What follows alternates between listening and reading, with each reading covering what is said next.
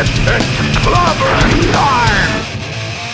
This is Stuff. Still. wrong!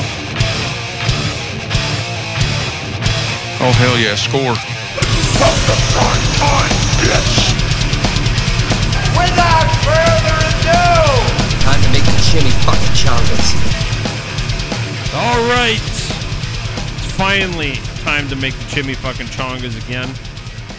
We've been on a little bit of a break, a little bit, a little bit. Um, but yeah, we're back. This is Stuff Still Rules podcast. I'm Jay Matson, and I'm joined as I am every episode by my good friend and co-host, Mr. Big Million. Who wants to walk with Big Million? Not a lot of people. Not a lot of people. um, so yeah, we got a uh, we got a really big shoe. It's a really terrible Ed Sullivan impression, but um, so on tonight's show we have an interview with none other than Lips, lead singer and one of the founding members, or lead singer, lead guitarist, and one of the founding members of the Canadian heavy metal band Anvil. Everybody should remember them from the documentary that came out Yes. 10, 11, 12 years ago. The story of Anvil. If you haven't seen it, it's on Netflix, and it's it's an awesome documentary. I think you and I were talking about this. Like the older I get, the more I'm into watching documentaries. Oh, dude, Even I if love- it's on shit that I like don't care about. Yeah, my most recent uh, thing that I'm into watching is that uh, I started watching the show Expedition Unknown on the Travel Channel. That's where it goes like travel hunting or treasure hunting. and shit, Yeah, right? he Yeah, goes like tracking down like uh, the first episode's about fucking like Lost City in Cambodia, Oh, and they were saying like that throughout the country, like they've been clearing out mines, like landmines for fucking ever. And one guy said he personally has cleared fifty thousand, and he said there's still about four to five million landmines throughout spread throughout that country from when the uh, French, from when Cambodia and Vietnam and all that shit was like a French uh, territory, I guess. Yeah, the old lady and the boy got into that show, and like I, I don't want to say that I like got hooked into it, but I watched it. I mean, it's all right. It was cool for what it was, but after like six, seven, eight episodes, it's like, all right, he's you not, don't ever find anything. Exactly. It's I've like- noticed that after like the first three episodes, like this motherfucker never finds anything. It reminded me of the John Caparulo joke where he was talking about how he would always watch Finding Bigfoot, yeah, and they never fucking find Bigfoot. right. And the, uh, the joke that he's setting up is that his cable goes out, and he's like, "Well, what if fucking they find Bigfoot and I'm not there?" Yeah. I like it for the history aspect of it. Yeah. That's- but tell me that wouldn't be a cool fucking job to have. Oh, that'd getting be- going yeah. fucking places like that. Although I hate traveling, dude. I hate it. Yeah. I don't like it I I don't mind it's it's the in between the actual traveling portion. I like getting to the destin or being at the destination, but it's leaving point A and point B. It's that middle part. Yeah, even if it's on like a flight, dude. Yeah. Like I'm all right on a flight for. Well, I am now. I remember the first time I rode in a plane, I was shitting myself because it was exactly one year after September 11th, and I'm Oh, like, fun. oh, I'm gonna fucking die. This is, and I'm strapping my fucking seatbelt on, and my buddy TJ looks at me and he goes, "You know that's not gonna do anything, right? Will you shut the fuck up? It's making me feel better." It makes me feel better. But, uh, I yeah. can't, dude. Like if I it, that long in a plane, I start to get claustrophobic. Oh, it sucks.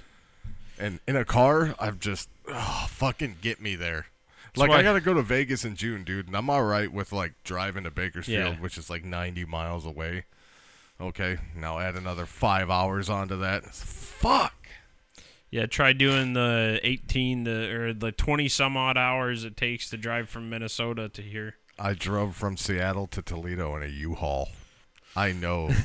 it sucks. I know dude. all about long. That's why I don't think I, aside from, you know, the fact that I can't really work the clutch with my knee the way it is, but that's why I couldn't be a long haul trucker, dude. It's just fucking I wouldn't want to be one anyway, dude. I hate, I hate, like that's what, like when we were in the bands we were in, and then fucking like even back home, whenever the the idea of a tour or even like a little tour came up, it always I'm like, no, I don't want to do it. Mm-hmm. Yeah. I'll do it, but I don't want to do it.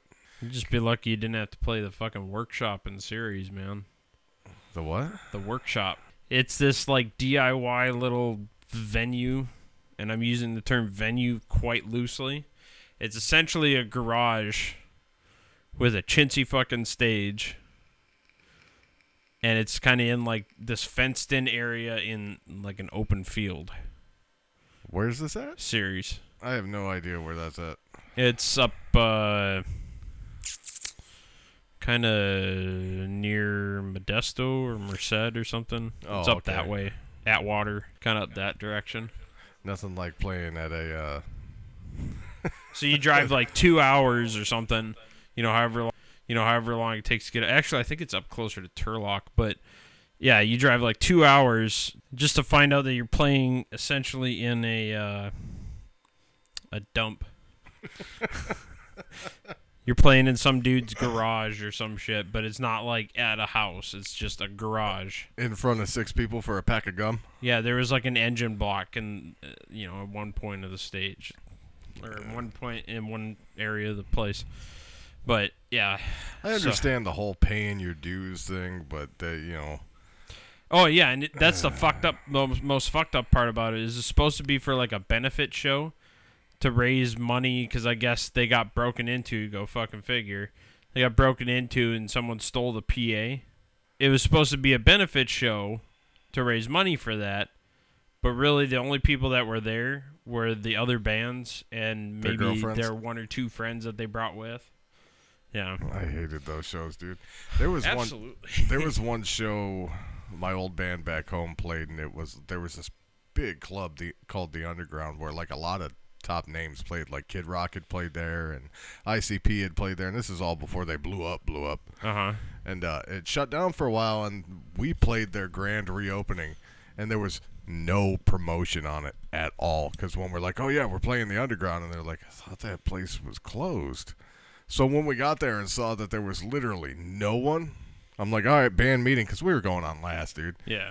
band meeting let's get fucked up let's let's get wasted and we did we got really fucking drunk played a horrible set normally i won't play with my glasses on i won't go on stage but i needed them then and uh we got banned from playing there ever again Awesome. i thought so Now, were you in the band? When you were you in Blind Disciple when we played the the?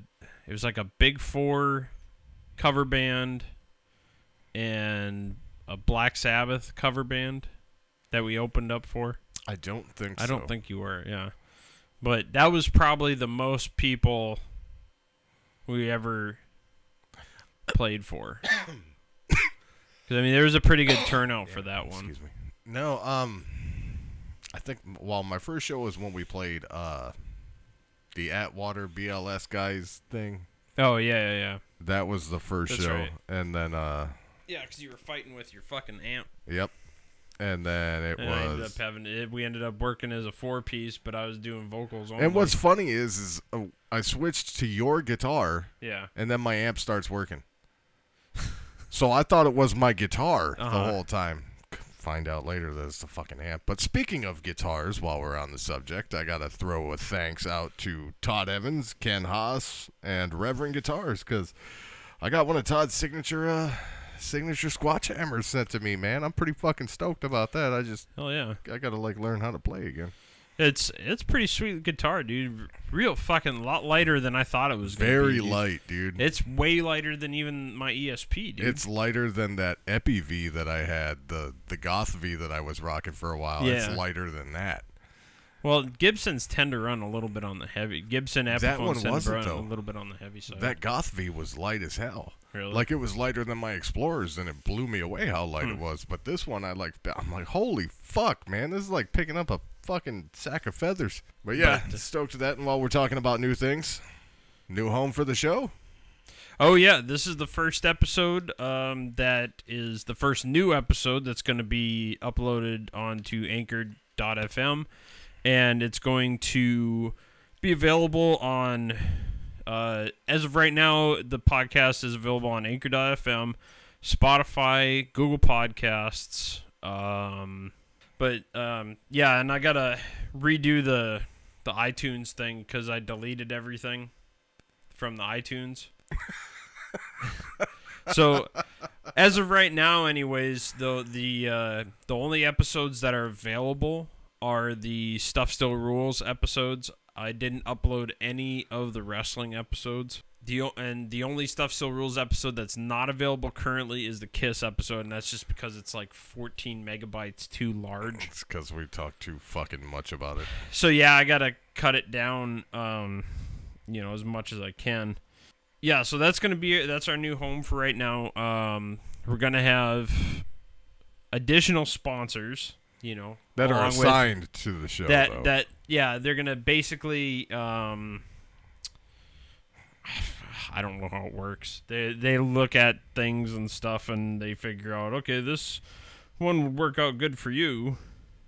So far, we have no sponsors outside of Gremlin Juice and Hell Hot Hot Sauce. Wh- who we're still gonna throw love. oh yeah, to. absolutely, yeah. I they're still gonna get plugged on the show. Uh, like I mean, know. Gremlin's like the the founding sponsor, dude. We wouldn't have been able to put out as much shit as we did without them. yeah, and, And- you know, so big thanks to to Rich Rich and for uh, Gremlin for fucking Juice, Gremlin DIY supporting us from the beginning. for paying our Um, bills.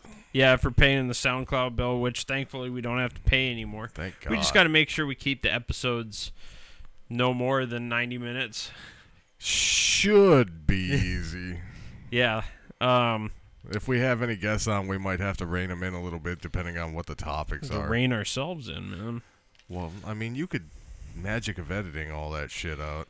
So, um, and now before we get to the interview and before we plug our sponsors, our current sponsors, WrestleMania was this past Sunday. Yeah. Um, honestly, I had a hard time getting into it or investing anything in it emotionally, just purely for the fact that I haven't really watched any of the new product at all. I haven't been watching it either, but I've been keeping up on shit. I've been reading what's been going on. Yeah. Um. So like the whole thing with the Kofi storyline, I was fucking way invested to in it just because he deserves it. dude. Yeah, that's the only thing I've been following is just the stuff I'd see on Facebook or Twitter Yeah. or whatever.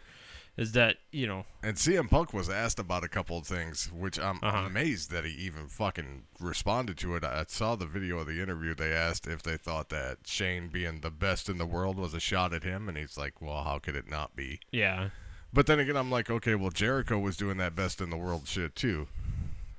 So there's Yeah. that. I I'm kind of digging uh, heel Shane. I don't know why. I don't. I never really cared for him as a face.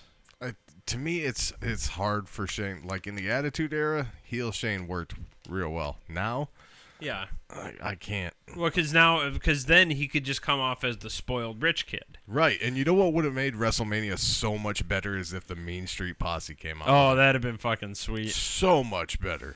But uh, But yeah, Yeah. Kofi getting the big one. Punk was asked about that, and he goes, "I'm glad it finally happened. It's like ten years too late, yeah. but or Well, ten it's years I- I- late. yeah, I wouldn't say it, Not too late, but but yeah, late. he's been busting his ass. So if anyone deserved it Oh, dude, I was out of the so entire fucking, roster As right now, as it happened, my Kofi's jaw hit the ground. the top of the I'm like, they finally fucking did it. I figured they were gonna do it. oh, I, oh, me too, dude.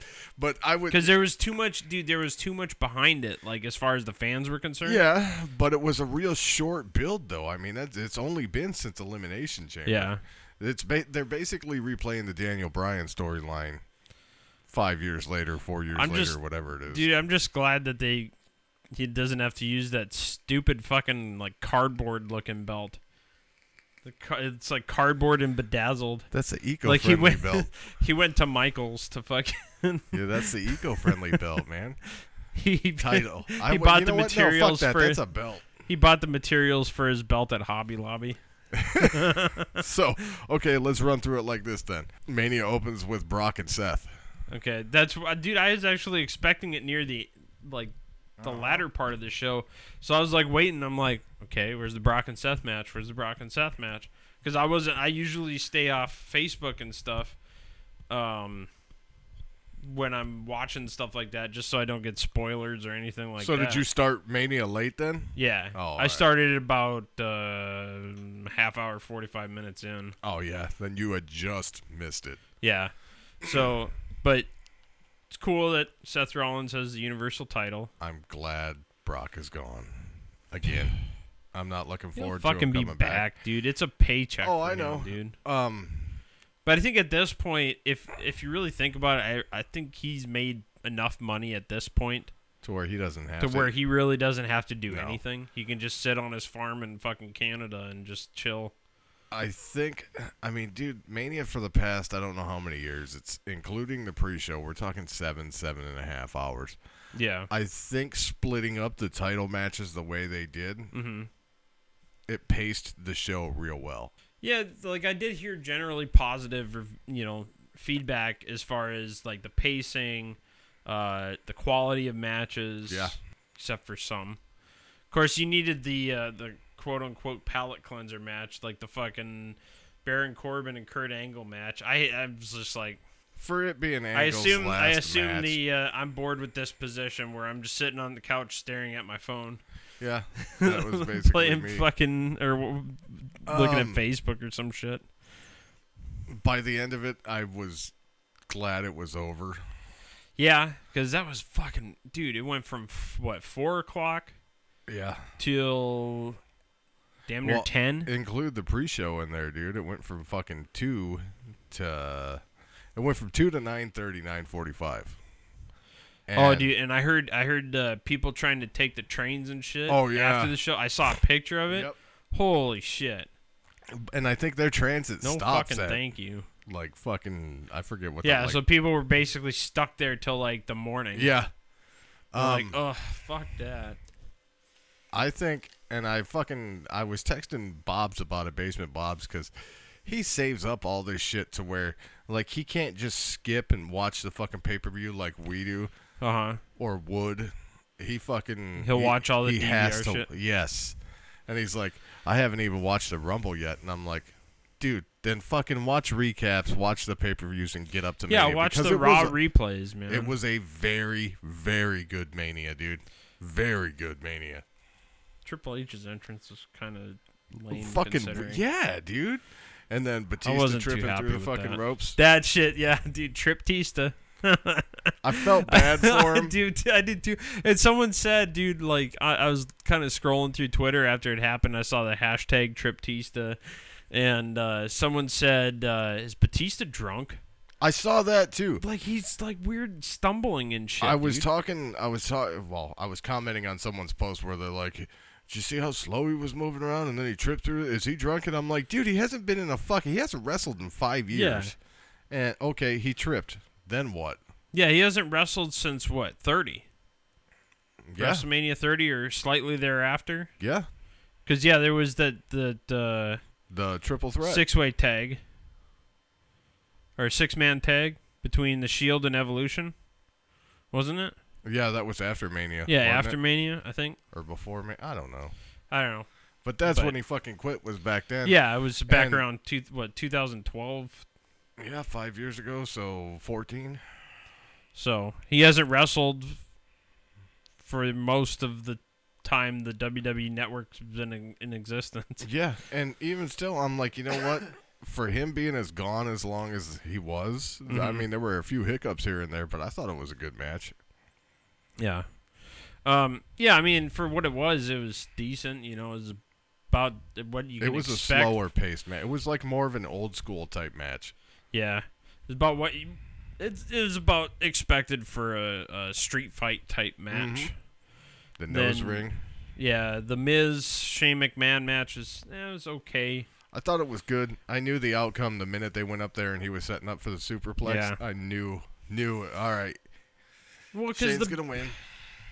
see the big problem now is everything's so fucking scripted. Like yeah, you know, no one is allowed, except for maybe some of the veterans, are no uh, no one's allowed to just kind of call it it? in the ring. yeah. You know, everybody it's well rehearsed, well scripted, Well, look at the shit that Macho Man would do. He would fucking Yeah, fill up it was- notebooks full of that. and they used to. What's funny is they used to give Macho Man so much fucking shit Mhm. for that, but uh so yeah, and then Becky Lynch is now Yeah. has both women's titles. Yeah.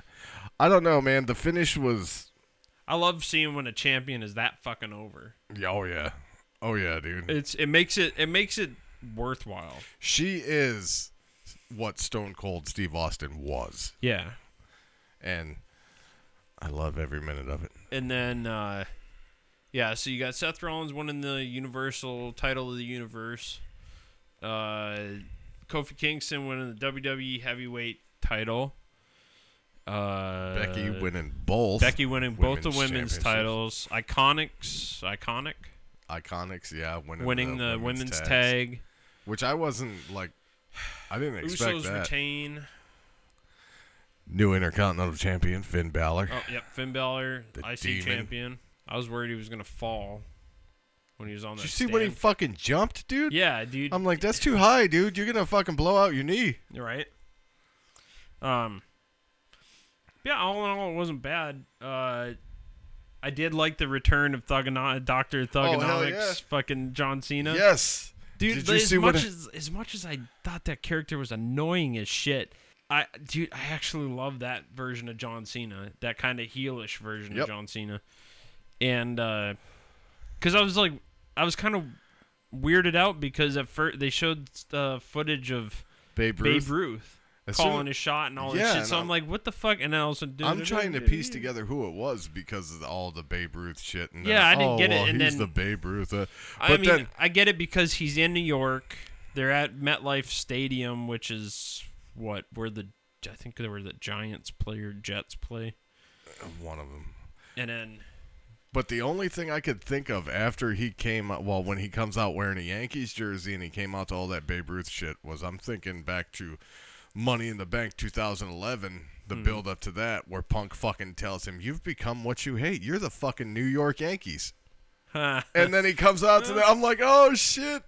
It's happened. But, uh, yeah, it was pretty fun. The Elias thing was kind of dumb.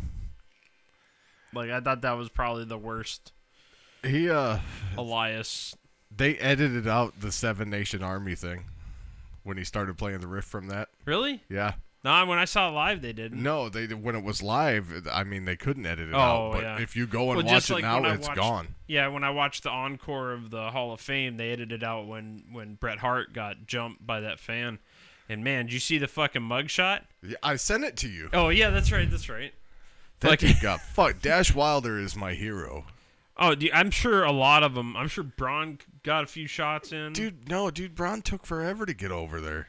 But he was involved when they were dragging a dude's ass out. Yeah, and that's when Wilder fucking knocked him out. Boom! I'm like, that's a new hitman right there. And then I saw who was it? I think it was Zack Ryder. Fucking posted a picture on Instagram of him and the hitman. And Scott Dawson fucking responding. He's like, "Don't you fucking touch him." But yeah, because when I was watching it, um, it goes from.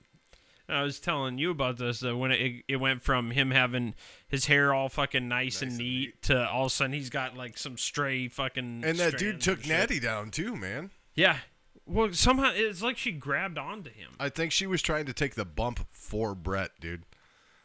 Yeah, I don't think it was scripted though. Just Oh no, no, it wasn't fuck that dude's scripted. I'm saying was. she knew he was going Yeah. down. She she had the wherewithal to, to- know what was going on. yeah, yeah. so she was trying to absorb most of it. Um, but yeah, the Hall of Fame ultimately it was okay. It was decent. Uh, I dug it. I I loved Kind the. I loved the fact that there were no reactions from the New Day at all while Hogan was on. Really? While Hogan was coming out, everybody else was on their feet. They all stayed seated. That's fine. You know. He fucked up, you know. Yeah, and he's still paying for it And he's still paying for it. because his damage control was kind of oh well here's weird. the reason why I said it this you know this Yeah, is what I meant this is what instead of just being was- like I fucked up I'm sorry Yeah, it was like some sort of veiled apology. yeah Like not really an apology, but and you know what? Like yeah, should he have said what he said? Hell no. Of course not. no You know, that's not acceptable uh speech. Especially if you're a white guy. yep You know, so and then he fucked up at the beginning of WrestleMania too did you see that he comes No. down and he, he does the Silver Dome joke, which is what we all expected, but they were in MetLife Stadium. So Okay. he follows up the fucking the Silver Dome joke with "We're here at the MetLife Center." No, dude, you're in a stadium. You still fucked up. Oh, you know what I think it is? What I think happened is because there used to be a uh, uh, uh, an arena in Minnesota called the Met Center, the Metropolitan Center. But the best part of it, though, Right. is that he's standing on the stage and you could see the camera angle that they have, and it says Uh-huh. right back here, MetLife Stadium, Oh, real yeah, fucking it's- big. Yeah, it's dude. really big on the sides of the. It's building. like so. If you don't have a cue card, it's right up there. That's all you gotta say. Where are we? Just like in Spinal Tap, where he fucking flips it over and it's taped where they are. It's like it's right up there, dude. All you gotta do is look at it. Did you see the Elias segment from Raw? Oh, an Undertaker. Yeah, I saw the clip that they put on Facebook, dude. Undertaker looks fucking good, dude. yeah. He, like he definitely looks. he like looks old as shit. And you know he's Oh, yeah, he's missing some stuff like up there, but even then, like But looking at him like that, I'm like it works on him. He's in fucking way better shape than he was at Mania last year. Let's not talk about Last Mania.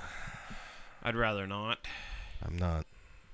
So in you know in that sense, I'm kind of in a way I'm I don't mind because someone's like, oh, it's not WrestleMania without fucking Taker and Cena.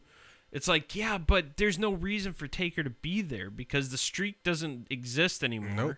The streak's been done since WrestleMania 30. And it's like they bring him back like last year, dude. Like there was no bit. All that buildup was fucking Cena.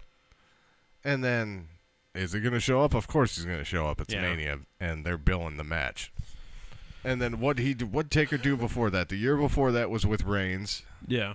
The year before that was what Bray Wyatt. Yeah. And the build up for that one with Bray Wyatt was all Bray Wyatt. Yeah. I don't know. Like ever since the Brock Lesnar one, like that one had a hell of a build up, Yeah. and ever since that, it's almost seemed kind of pointless to have him at WrestleMania. The only match I want to see Taker in at Mania, I don't, I don't care how old they are, is with Sting. Yeah. Because even if you watch like That's- Untold, yeah, Sting that's the says one I that's the one match he would come out of retirement for. I would have loved to see that, but I don't see it happening. I don't either, but it doesn't mean Well, and then I can't uh, hope for it.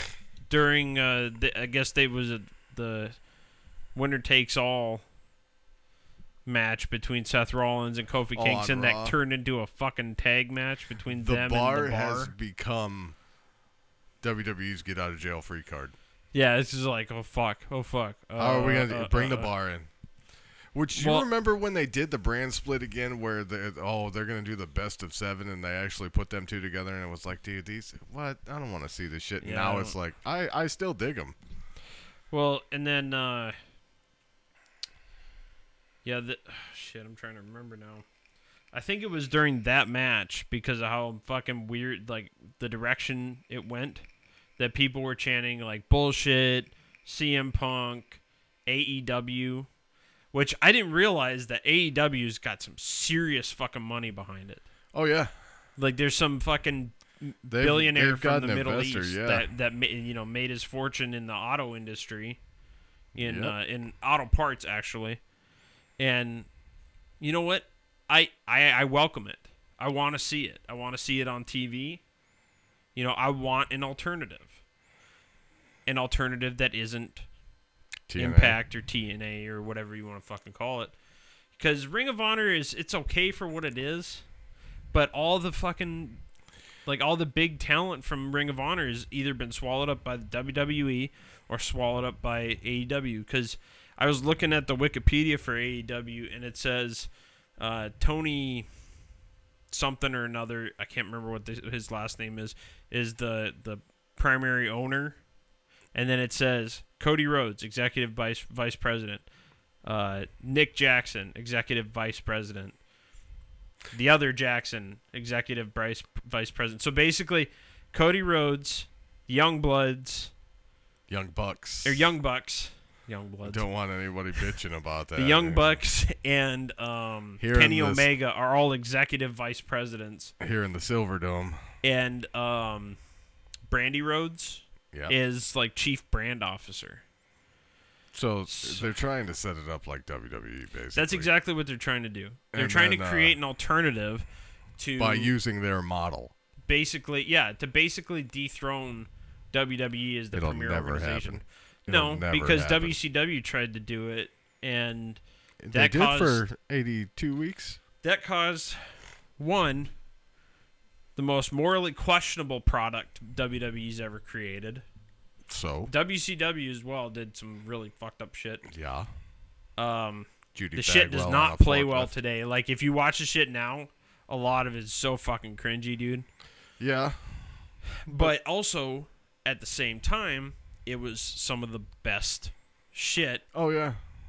Like, and you know, yeah, there's the whole rose-colored glasses thing, but um, like just watching, I was watching the the go home episode of Raw, uh, before WrestleMania 13, which you know technically is this very very early, almost the beginnings of the Attitude Era.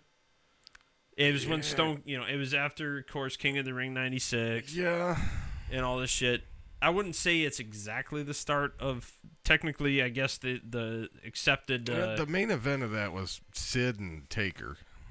yeah, I guess technically the the accepted uh, the accepted start point of the Attitude Era is actually WrestleMania 14. Yep. Um, but WrestleMania 13 is. I mean, it has a lot of decent matches. I'd say the that start. Bret and Austin match is pretty fucking oh, good. that Bret, that's a It's classic. absolute classic. yeah. you know, I've been rewatching. I was actually watching from that go home episode of Raw before WrestleMania 13, and now I'm on WrestleMania 13. I've been watching more of the old product. I've been trying to do that for several things. Like I was also trying to watch the uh, progression of the uh, the invasion angle Uh, from, and I started with the episode, the simulcast episode. I watched it live. Yeah, I watched it live. I think that's when I started to like get away from it. You know, when I was in high school, but not me. I don't know. I watched it live. All in all, dude, this week, like Mania weekend, has kind of brought me back a little bit to the point bit. where I just today I watched Raw, which I took a three-hour Raw and condensed it by fast forwarding it down to like an hour, Mm-hmm. if that. And then I was watching SmackDown earlier, but But anyways, uh, we got some sponsors to plug. Um, so stick around. We'll Be back with the interview. Lips from Anvil. After these messages, we'll be right back.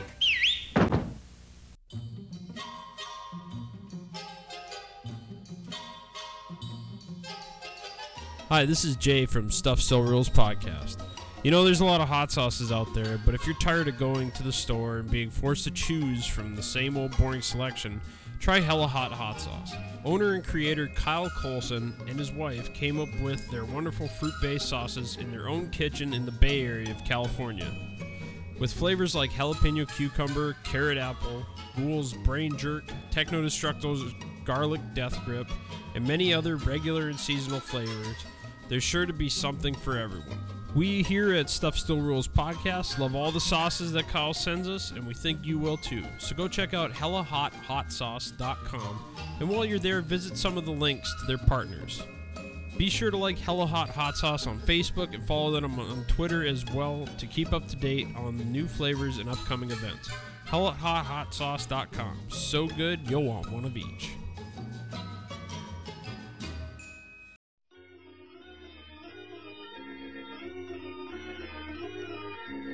What's up, guys? This is Big Million from Stuff Still Rules podcast.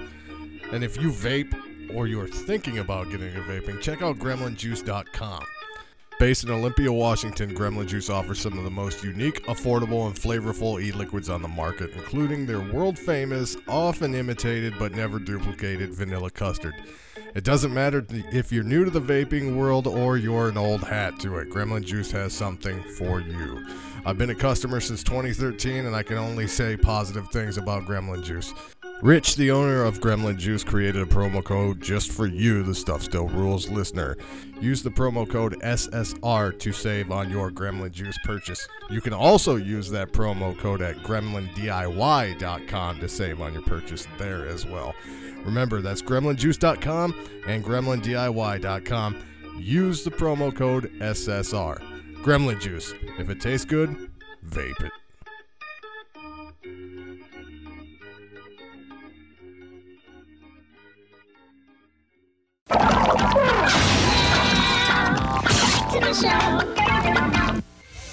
All right, ladies and gentlemen, we are joined on this episode by the one and only Lips from Anvil. How's it going, everybody? So, um, first off, how's the tour been going? Uh, pretty good, you know. Uh, no complaints. Yeah, I'm having a good time, like I usually do. yeah, Every every minute, every minute counts, man. right on. Um, have you been? You've been to Fresno before, right? You know what? I don't think so. Okay. So this is kind of a, a new thing, and I'm and I- it's a real big experiment because it's a, a Tuesday night. Yeah. um, have you had a chance to go around at all today? Uh, No, I went to the I went to the Freezy Queen or whatever it is over there, Oh, okay. and I had one of the most awesome pastrami sandwiches I think I've ever had. Oh, the Tastee Freez. Yeah. Okay, Oh yeah. Oh man, was that good? Yeah, they they're, they're pretty good. Um, Yeah. so so it's been. I know you get asked a lot about the documentary. Try Well, not to Not unusual. stick on it too much. But so um, I heard you guys are trying to get uh, trying to do crowdfunding or something to that effect to do like a a sequel or a follow up or No. anything. No. No, that's Okay, that was just some completely false. fake news. Couldn't be more false. No crowdfunding. No. Okay. Um, we're probably not going to do it. Oh, okay. So I was thinking maybe um, you guys were gonna do some sort of like re-release or something, and, and do a follow-up little special bonus or something. No, there's the, the, there was there was the thought of doing another one, but then the, the time came and went. Oh, okay. Um, the other thing is, uh, things have changed in the movie industry oh yeah. in the way that less and less money to do things. Oh, I see. So the director Sacha was looking for funding outside of himself. Oh, okay. Sure, first time round, he took all the risks. Fine, Right. and it did well. Well, when he took it to movie theater companies or the movie companies, they're dragging their feet. Oh, I see. and there was at one point VH1 was going to go for the second one, but then the guy who worked for VH1 quit Oh, fun. and went to Universal. Started working to, for Universal, and, and because he left, there was no one there interested enough to continue with the with the project. oh, fun. So after that, they kind of looked for other, and even went as far as making a, a, a um, another trailer to show where where and what we were going to do because he filmed probably about 40 minutes worth of the next movie. Oh, A good okay. portion of it got done Wow. that he paid for himself. And he just didn't want to. but they couldn't get anybody to pick up the ball, so he just went, well, oh well, Oh well. well, um, you know, and on on to the next. And meanwhile, he's doing the movie Hitchcock, and he's doing the movie, did the movie uh, Hervé, Dinner with Her, My Dinner with Hervé, Oh yeah. which is, is did absolutely phenomenal on on um, on HBO. Yeah. And I have to honestly say, it's a terrific, terrific biopic. Probably one of the best ones I've seen Oh wow. ever. I wanted And it's it's on the level. It's virtually on the level of quality of the Anvil movie. It's just that it- it's done for TV. I think it's been seen by something like 20 million people already. Hmm. So ultimately, he got what he wanted: the publicity or the the, the, the exposure Right. and it's a terrific movie. So I'm I'm gonna hype it up. I'm telling people they should go see. Oh, if you yeah. like the Anvil movie, watch My Dinner with Hervé. It's phenomenal, phenomenal, just great. I wanted to check that out. Very very emotional. Now we're we're over ten years removed from the Anvil. Yeah, it's over ten years. Yeah. Which blows my mind that it's been that long Yeah. because to me it's still such a relevant movie. It will be forever Right. because it's it's not necessarily about about. It's not necessarily just about a metal band. That's Yeah. not what it is. Right. It's about the human equation about never giving up. It's about having passion for doing what you want and what you love, Hell yeah. and for having the strength and the determination to do that. And it sets a, a huge, huge example for people to, to watch and connect to. That's a forever, that's forever emotions. Oh, yeah. It will not go away. No matter how many years down the line, people will watch that and be inspired because we all have dreams.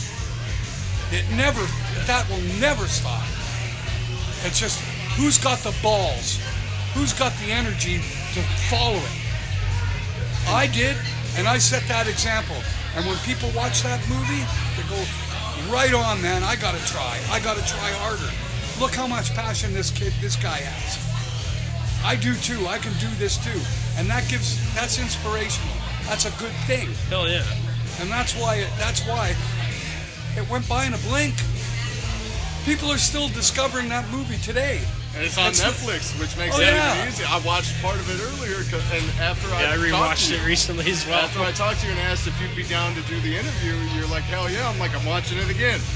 and it, it has that it has that that aspect you can watch it over and over again Yeah, Oh, and you yeah. know what? The other thing, and it's a credit to you, something that always struck me that's like, I guess it's kind of like infectious positivity because here you are overseas in Europe with seemingly everything going wrong, and you're like, we found these sleeping bags, dude. That's that's the coolest thing to happen, or at least it got to happen. Like the, you were so positive throughout the whole thing that it's just like this dude's got the right fucking outlook on life right there. 'Cause- you know someone said to me last night the one line when I go when they're going you know everything went wrong on the tour and I went well you know what everything went wrong on that tour at least there was a tour for it to go wrong on right. It's true. it's better than sitting in my fucking living room man That's right. okay? And that is a truth. You know, and there's a lot of jealous musicians who watch that and go, fuck. yeah, even though it went wrong, I wish I went wrong on me, Fuck yeah. Right. right? Because all I do is sit in my living room. I never get a gig or, get to play anywhere. Yeah, and that was one of the things. Like when I found the the story of Anvil, that was a big thing with me. Is I get I'd get really down when when because we were in a band together at one point, and of course egos got in the way and all that bullshit. But, Yeah, they usually band. do. But uh, usually when I was feeling down, like, oh fuck, man, everybody, no one's booking us because some asshole's fucking talking shit behind our backs or some stupid crap like that. Right? You know, that was when, you know, I'd go pop on the Anvil documentary and be like, you know what, they can fucking do it, so can I. You know, Well, that's what I mean, and that's why you can watch it over and over again. You know, here's an interesting, an interesting observation. Bands that of my peers that were that were also trying to get somewhere, jealous, bitterly jealous. Over the movie? Yeah, it could have been me. It's my story. it's like, well, it wasn't. That's the stupidest fucking thing I've ever heard. Because you know what? This is where the difference lies. And I'm not saying it out of ego, and I'm not saying it out of anything but fact.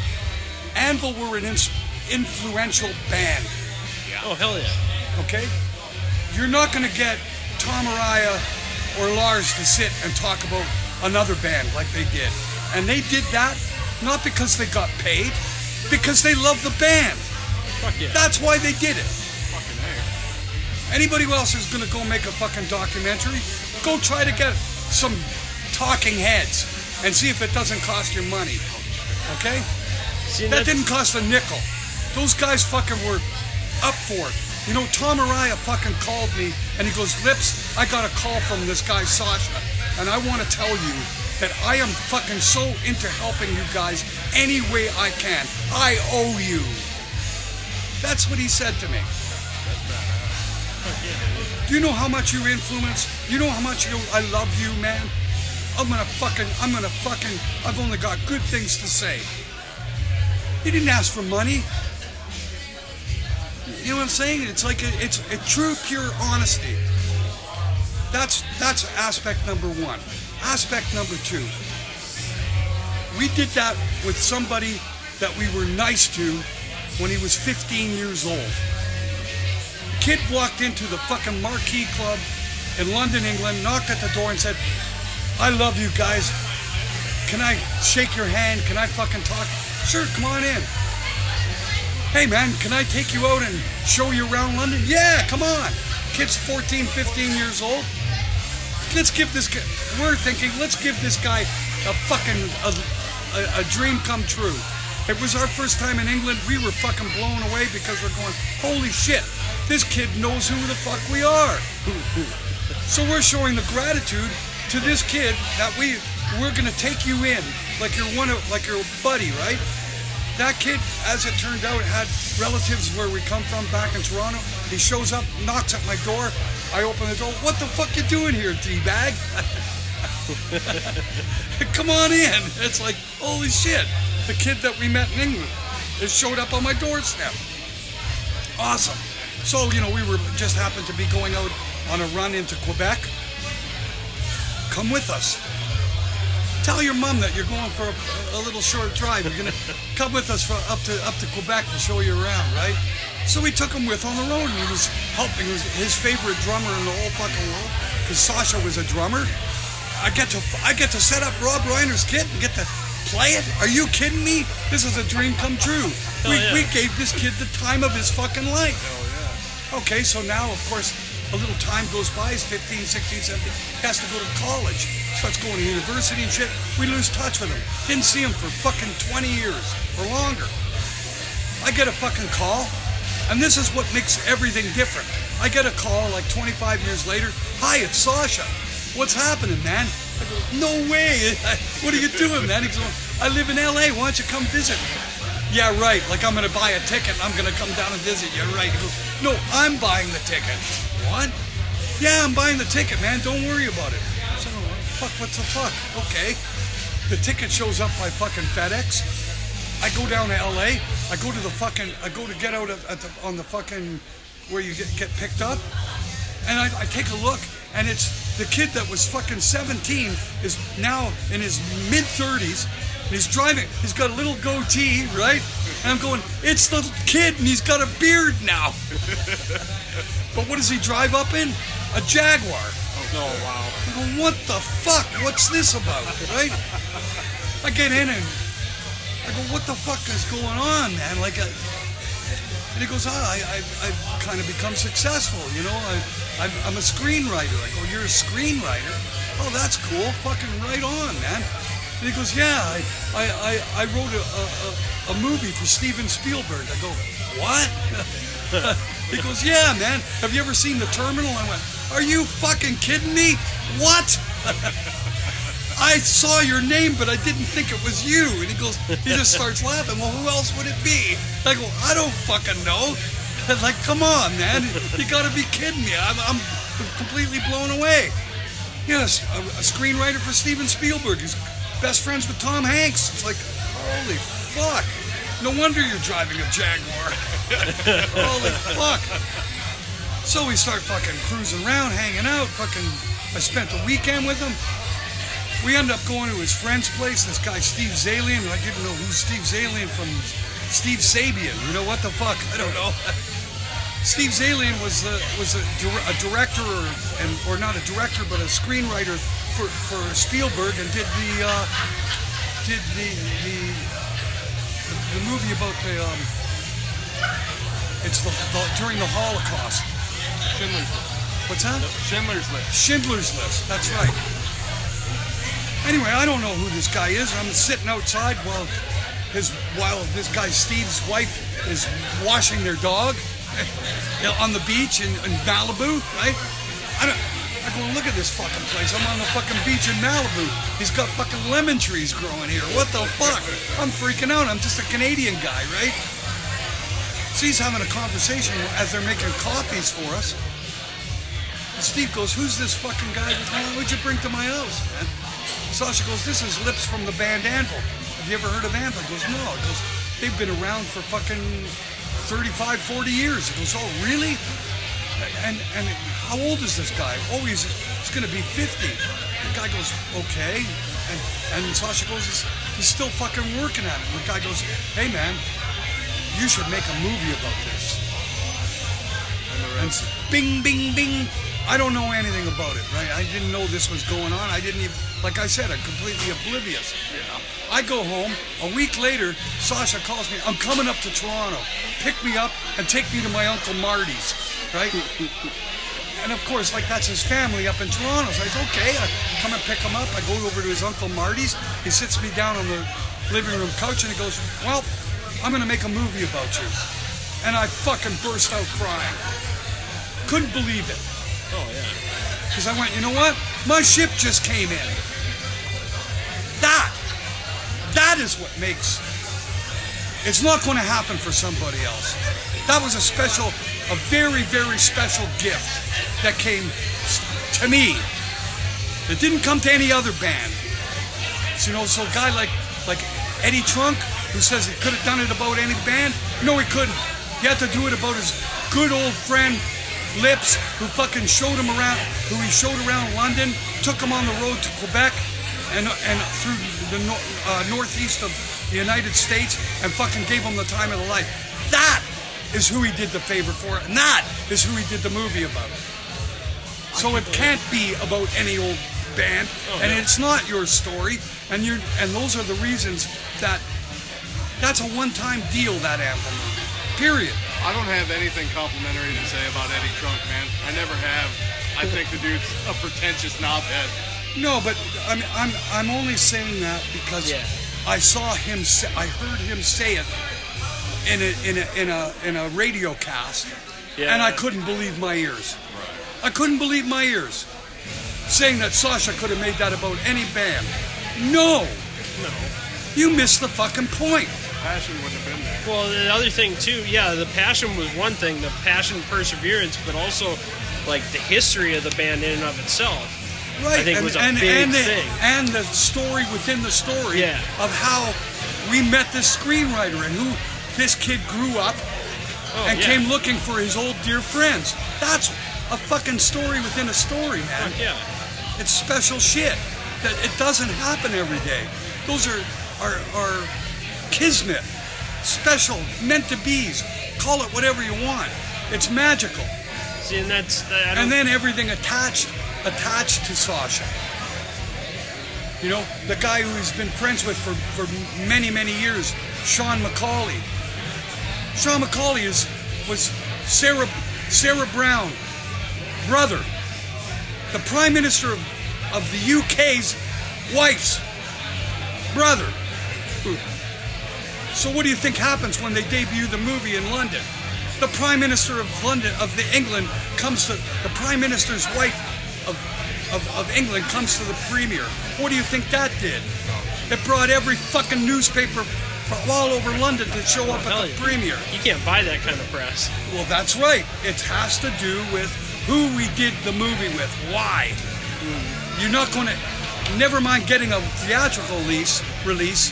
How are you going to talk the London Film Festival into having your movie? You need a fucking damn good movie, Well, yeah. And here we and, are. like- and it was a damn good movie. Yeah, Oh, absolutely. We're still talking about it 10 years. I'm sure you get questions asked about it all the time, too, man. I mean, we're bringing it up. You know, th- th- and bands have been trying to compete with that and haven't even come close. It's been 10 fucking years. Yeah. No one's come close. And they're not going to because of everything that I'm talking about. And you can say, well, it's my story. No, it's not your story. It's the story of Anvil.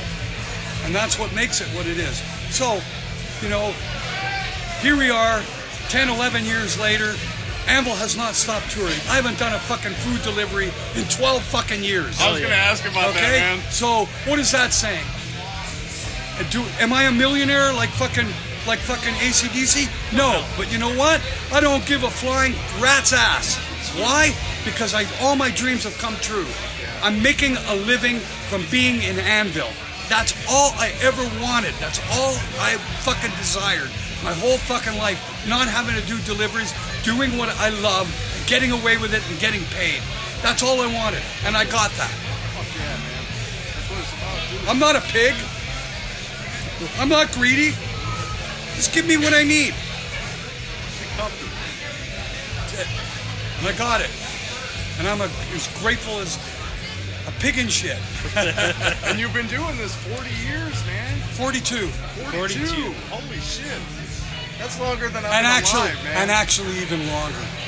I've been friends and been playing with Robb since 1973. Now, one thing that uh, kind of a little side note.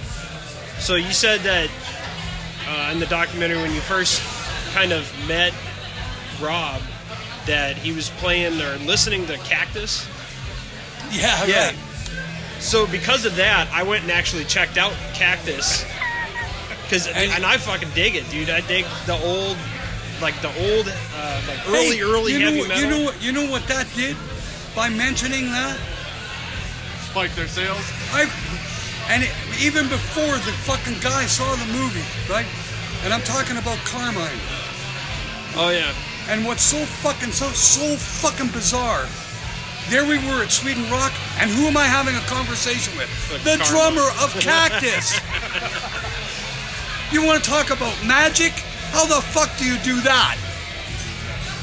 that's fucking crazy. It is crazy. Yeah, it's like- fucking nuts, man. Like- it doesn't. It, it going. You can't. It's not like it's planned. It happened. that's one thing I love is just finding bands that I've never heard about or listened to before. Because like that and Cactus, and then you get into like Vanilla Fudge and, and Blue Oh, Cheer. Yeah, fuck. Blue Cheer, I have one of their albums in my truck right now because all I heard was MC5. oh fuck yeah, dude, MC5, kick out the jams, motherfucker. The best beginning to any song ever, man. Just kick out the jams, motherfucker. But um, so I want, I've been wanting to ask you, since you're restringing your guitar, we kind of caught you in the middle of doing that. Um, have you always, I mean, since the very beginning, like when you started playing guitar, or when you started Anvil, were you always using the hollow body? Well, I, I, I, when I first began, you know, uh, for my for my bar mitzvah, I got a Fender Telecaster. Oh, okay.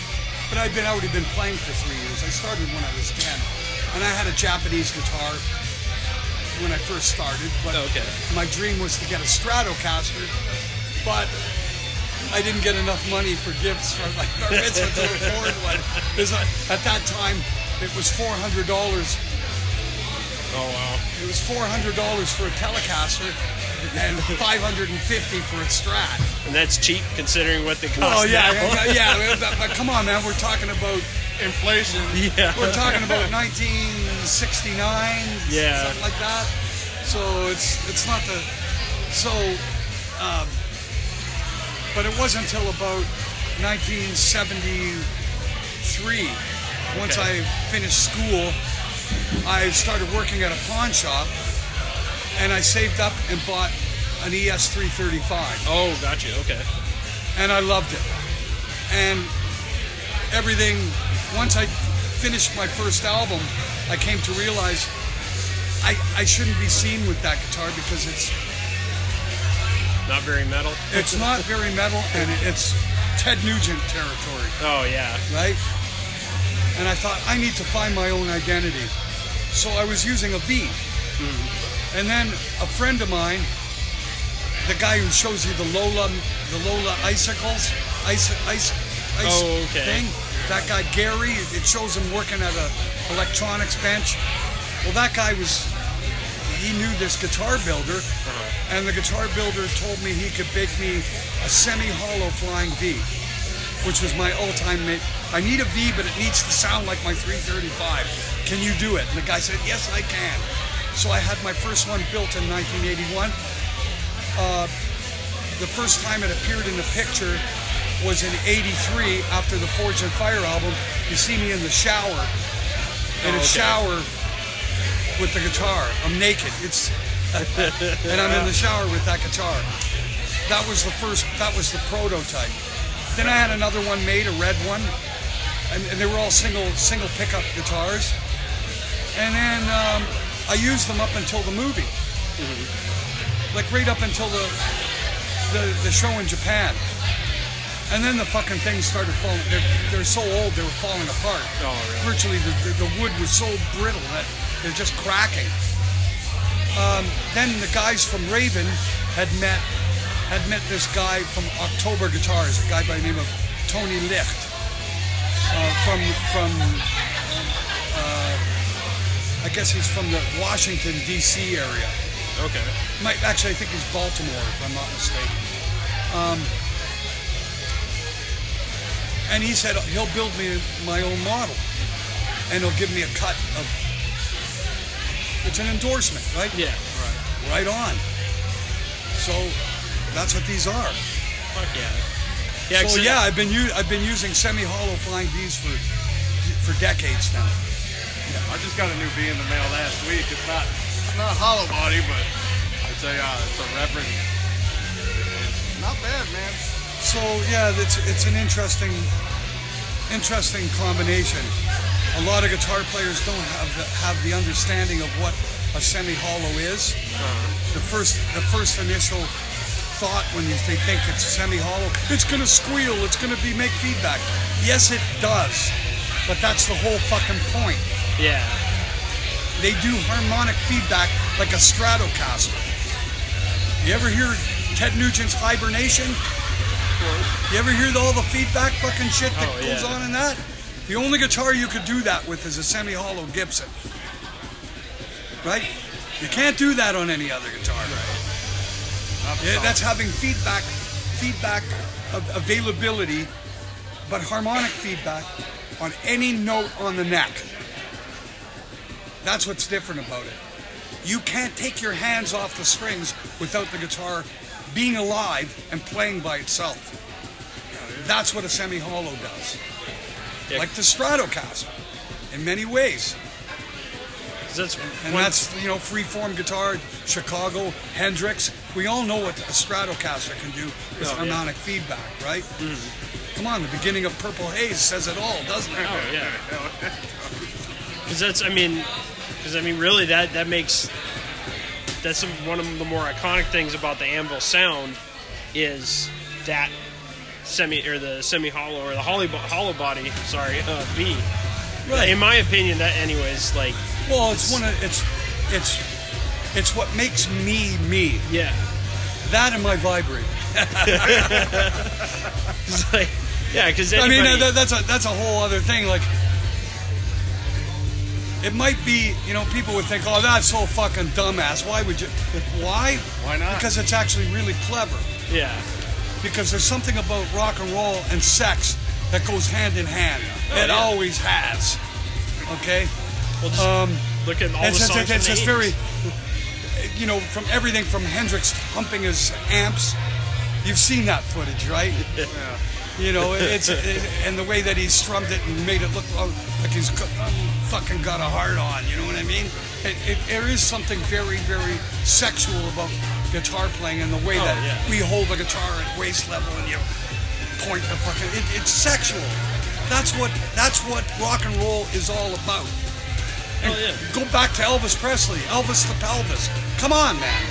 They go hand in hand, the two things. When I was a kid, they used to have a toy called Motorific. And what, what it was, it was made by Mattel. And they were a little plastic car that came apart and it had a little electrical motor in it that ran by two penlight batteries. And it would clip in, and the, everything was interchangeable. You could change the bodies, you could change the motor, and all that it would do is just go in circles or straight. Oh, okay. It had no track or anything. It's not like Hot Wheels. It, was a little batteryized car.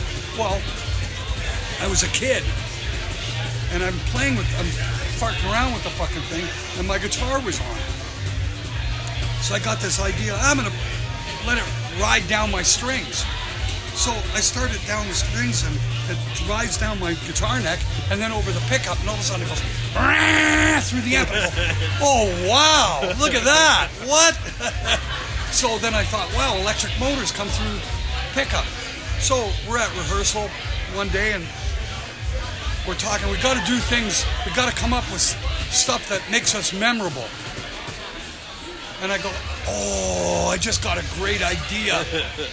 you know, we're writing songs about sex. You know, Yeah. songs ACDC. The first album, oh, School Oh, Love, yeah. was about about lesbian girls, fucking I want you both with me. That's having a threesome. And all these songs, bondage, like all the songs are. I got so I go. I got a great idea. I'll go down to this place called Consumers Distributing.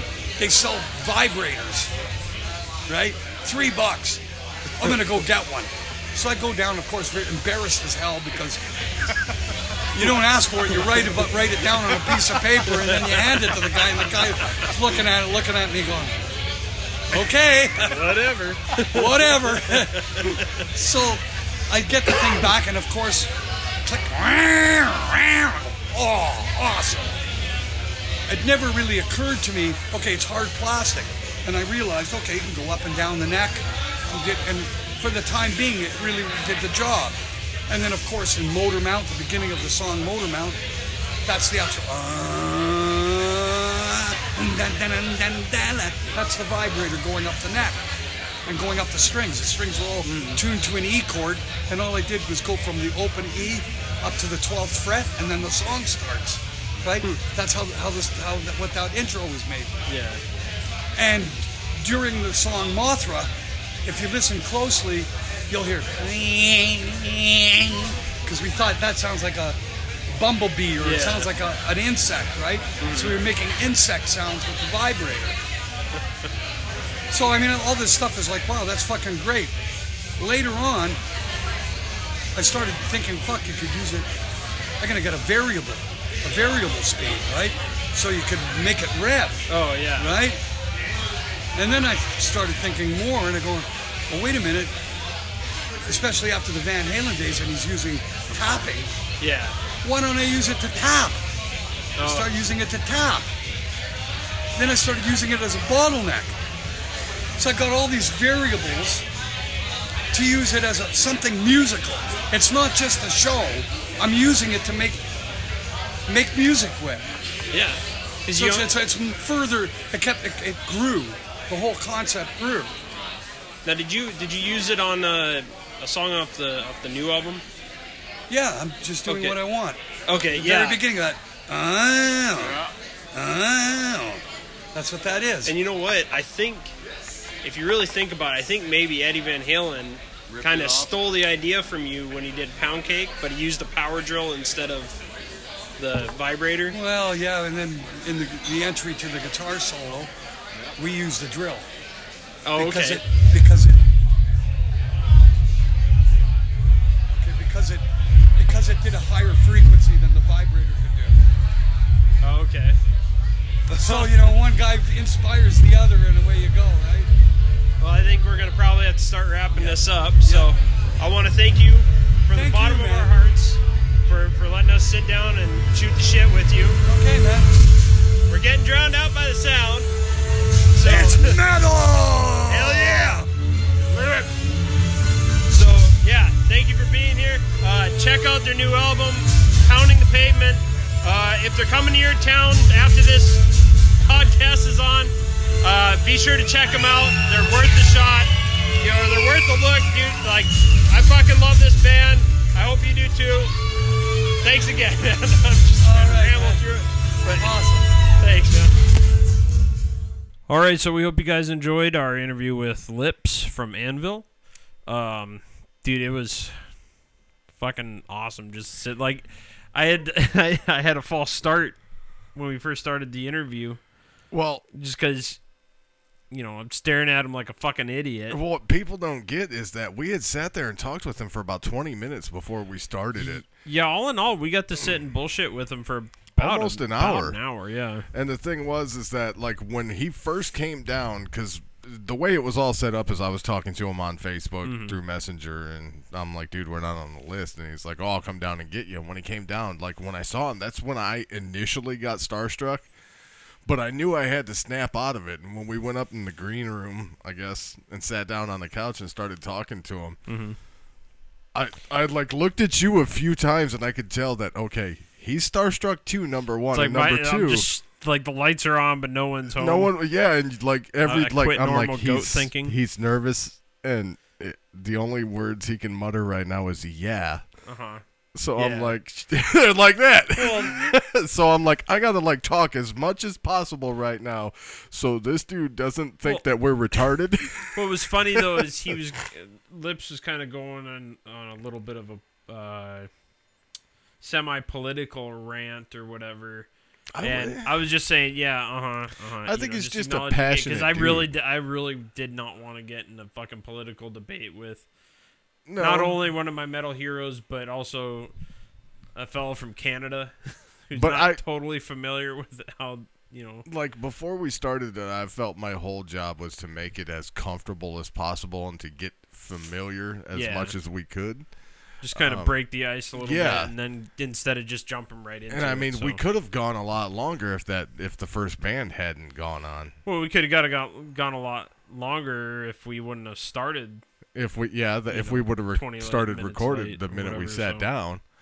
Um, it's whatever. but the overall, interview it- went good. it was a fucking Audio- sweet. Came out really good, Yeah, which I was dude. happily surprised because um, we didn't bring our normal uh, setup, which I'm kind of glad now because that Now you know we could use that for shit. future ones. But so I just basically set my uh, iPhone in between Lips and I, and you know hit record, and it came. I mean, for some, I mean, shit. It That's worked. one of the positive things I can say about the fucking iPhone. And I'll give you this: the battery life too. Because when we walked into the building, my phone was at ninety nine percent. I had been charging it on the right. yeah, there. you had to leave during Anvil's set to go charge your phone. Yeah, knowing that the live stream was going to take some battery, Mm-hmm. but by the time Anvil actually got on and I went and looked down at my phone, I'm like, dude, I'm at 3%. I need to go charge this shit. and you're like, oh, I'm at 56%. Man, fuck off. Yeah, and I had to buy a charger on the way up there. but uh, The whole the experience in interviewing him was one of the coolest things I could say I've ever done. Yeah, it was pretty. It was pretty fucking awesome, and just kind of like I enjoyed the fact that the interview kind of was on autopilot for the most part. Yeah. It wasn't like I didn't have. I I was going through questions I was wanted to ask him in my head like the day of, and I didn't have anything written down. Just kind of went in there, seat of seat of the pants, and it came. It it went pretty well because I mean it went conversation style. Yeah, more or and, less. I mean, yeah, it turned out really was, good. That was one of the things I said to him before we started recording. Is look, man, it's not going to be an interview. We, it's we want a conversation with you. I think the interview thing fucking gets tossed around a lot, and an interview is too scripted. I guess. Yeah. Um, So but for us, I think uh, the people that we have on, uh, like our bread and butter, is more conversation than it is actual interview. yeah. Um, but aside from that, the interview was fucking awesome. I like because I know how big of a how much of a fan you are. I'm just like, Yeah. you know what? I'll be the fucking I'll be the the hype man in this. Jay's gonna be the main dude. Yeah, I mean, yeah, the interview went great. Lips was fucking just awesome as fuck. Heck, we both got a drive-by handshake from fucking Robb. yeah, Like we both saw him as you go to shake his hand, and also and you you could tell he like he didn't want anything Oh to do with no, us. that's He's- not his thing, dude. Like he's he's kind of like Neil Peart in a way he where fucking- he just fucking doesn't. I think he might have been upset that we actually that we recognized him. Yeah, but you know, he's got a he's got a fucking uh, uh, you know recognizable look. He's got to, and he's got to be aloof. But the bass player too, like the bass player was walking all over by Oh yeah, he was all over the place. I thought he was a roadie. So did I. I felt bad when I found out. I'm like, oh shit. Especially while we're sitting there player. talking, we're talking to Lips, and he looks over at him. He's like, "Can you go get my tuner, man? It's down on my amp." He's like, "Yeah, no problem." And he comes back with the tuner. I'm like, "Yeah, it's got to be a roadie." and then when they hit the stage, I'm like, "Dude, that's a fucking bass player, dude." Yeah. But I mean, yeah, the show was awesome. Uh, Helsink and or Hellsick Hell, sick. and Archer Fresno Nation were both good. They were the openers. I guess on some of the dates it's supposed to be Don Jamieson. No, But- no, no. I was gonna send that to you too. It was on Oh. all dates except Fresno. Ah, that sucks. Yeah. But uh, yeah, so I mean, uh, if they're if they haven't come to your city yet, uh, check them out. Probably by the time you listen to this, they'll have already maybe come and gone. For being in their 60s, number one. Yeah. For being a three piece, number two. they are They still put on a hell of a show. unbelievably tight and Oh, put yeah. on one hell of a show, man. Heck yeah. I was I was expecting a good show, but not that good of a show. Yeah. You know. I mean, it was it was really good, and especially for a Tuesday night, there was a good showing and everything. So, um, again, thanks to Lips from Anvil. Um, and- Definitely would like some more time with him in the future. That'd be sweet if we yeah, could that'd be that up. fucking awesome. But uh, uh, oh, one small thing I want to say before we get into all the bullshit is uh, or all the you know The wrap up. links and wrap up and all that shit is so on the last two episodes i want to apologize for the audio issues during the interviews uh, during the casey orr one i think it was picking up like the like some weird feedback or whatever from That's your phone that's my phone being too close to the mic. And Yeah. then when they cut in and out, at least for Casey, and I know my phone's done it before though, but I figured out all that shit. Like when it sounds like he's going like this. Yeah, to me, I'm like, dude, he's sliding the phone all over. Yeah, and that happened a, a few times during the the Carrie Means episode, and I uh, did my best to edit it and adjust the volume and stuff, and try and make it a little bit more clear, so you could at least understand what he was, you know, saying, because we couldn't. Yeah, We just did our best to try and figure out. I mean, I've got a fucking landline, dude. I just got to get an adapter Yeah. to where we can plug it in. But so um yeah i mean uh, uh, we hope you guys enjoyed those episodes we hope you guys enjoy this episode uh you can find us on facebook facebook.com forward slash stuff still rules And the video of the live stream of our interview with Yes. Lips is on Uh, there. You could see him fucking changing his strings while he was talking to us the whole yeah time. we caught him in the middle of getting ready to change his strings um you can find us on twitter wsr podcast the number one i'm on twitter at uh at BDJ1985. Big Million is at Big Million. Let's see. I'm trying to- Email.